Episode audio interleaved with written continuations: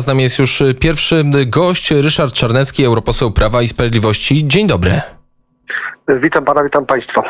Wczorajsze spotkanie na szczycie w stolicy Węgier Morawiecki, Orban, Salvini spotkali się, aby rozmawiać o przyszłości Europy, aby rozmawiać o wspólnych wartościach, Europie wspólnych wartości. Spotkali się również, aby omówić kwestie związane ze wspólną siłą powstania nowej siły w Parlamencie Europejskim.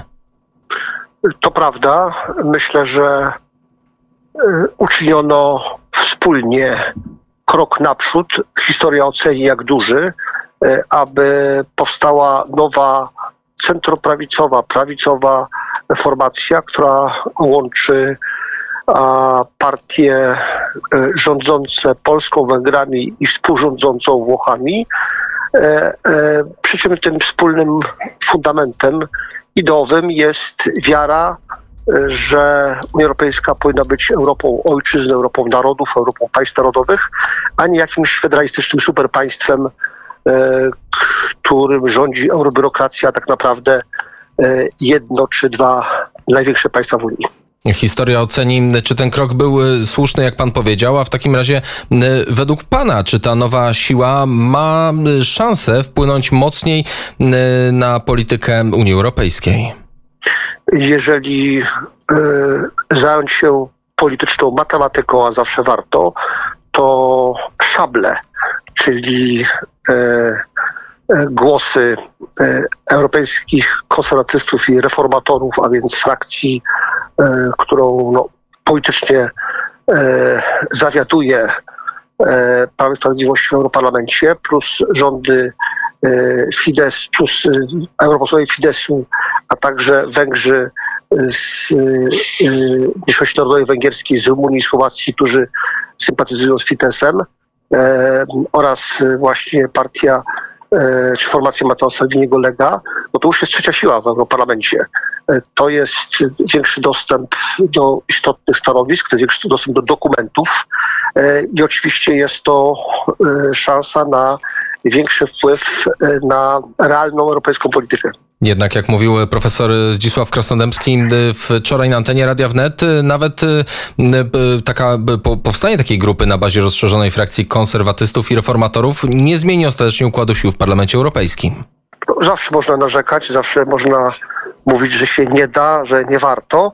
Ja myślę, że trzeba patrzeć w ten sposób, że sam fakt,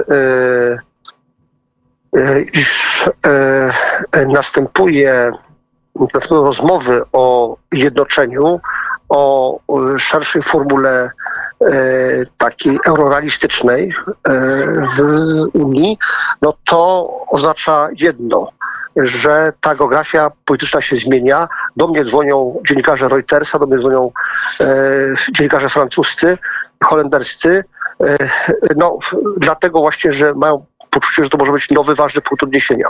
A co było według Pana, nie licząc y, tych wspólnych wartości, najważniejszym punktem spotkania, najważniejszym punktem omawianym na spotkaniu? To, że było. E, bo jednak spotkanie nie przy okazji jakiegoś szczytu, to spotkanie po to, żeby tworzyć wspólną siłę, jest wyraźnym takim sygnałem, przesłaniem e, zarówno do sojuszników, jak i do oponentów, e, że chcemy iść razem.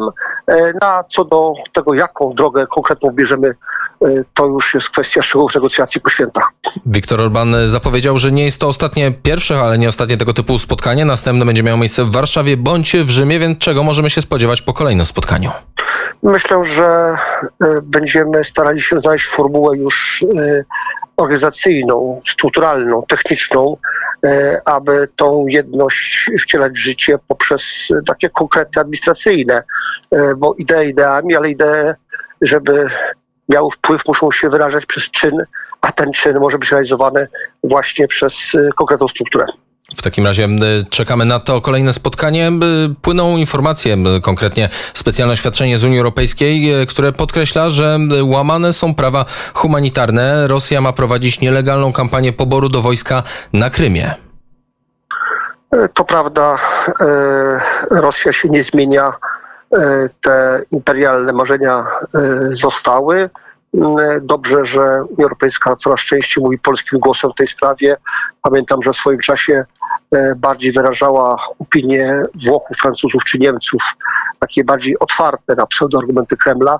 Teraz raczej mówi głosem Polaków, Bałtów, Skandynawów, e, którzy mają swoje doświadczenia historyczne z Rosją niezbyt miłe.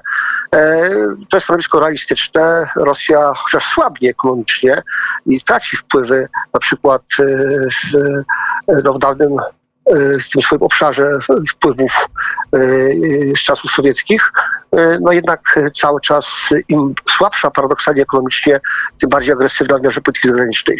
Jeszcze Stany Zjednoczone zabrały głos i powiedziały o agresywnych i prowokacyjnych zachowaniach. Chodzi o większą liczbę, zwiększenie liczby rosyjskiego wojska na granicy z Ukrainą i na zaanektowanym Krymie. E, To prawda, zwracam uwagę, że e, od mniej więcej siedmiu lat e, Amerykanie szkolą ukraińskich oficerów, ukraińskich e, żołnierzy. Są obecni e, coraz bardziej e, gospodarczo na Ukrainie. Można powiedzieć, że e, wyjęli, że Zachód wyjął Ukrainę z tej rosyjskiej strefy wpływów, ze strefy wpływów wschodu e, i dlatego też tutaj Amerykanie zwracają uwagę na to, co się tam dzieje E, a Rosja nie może przeboleć tego, że Ukraina, która e, od wieków była e, częścią e, wpływów e, imperium, e, najpierw rosyjskiego, potem sowieckiego, a potem imperium e, Putina, teraz już e, tą częścią tej strefy wpływów nie jest. Tymczasem mamy też odpowiedź e, ministra spraw zagranicznych Rosji. Siergiej Ławrow powiedział, e, że ci, którzy będą próbować wywołać nową wojnę na Donbasie, doprowadzą do zniszczenia Ukrainy. Co chciał przekazać e, pomiędzy słowami e, w ten sposób rosyjski minister spraw zagranicznych? To nie Polska, tylko Rosja gromadzi wojska na granicy z Ukrainą, e, a więc e, jeżeli ktoś podżega do konfliktów, e, do rozlewu krwi, to strona rosyjska. Natomiast no, oczywiście to jest takie przesłanie dla tej części ludności Ukrainy rosyjskojęzycznej, która chce mieć spokój, święty spokój za wszelką cenę i która może po prostu przestraszyć się właśnie e, no, e, tego, że, że jak się nie ustąpi Rosjanom, e, to mogą e, być ofiary, mogą być zabici. E, To jest taka stara próba e, e, zarządzania e, konfliktem przez taki szantaż. e, e, Uważajcie, będzie wojna, lepiej ustąpcie. Czyli uważa pan, że to jest e, stroszenie piór, a nie realna groźba?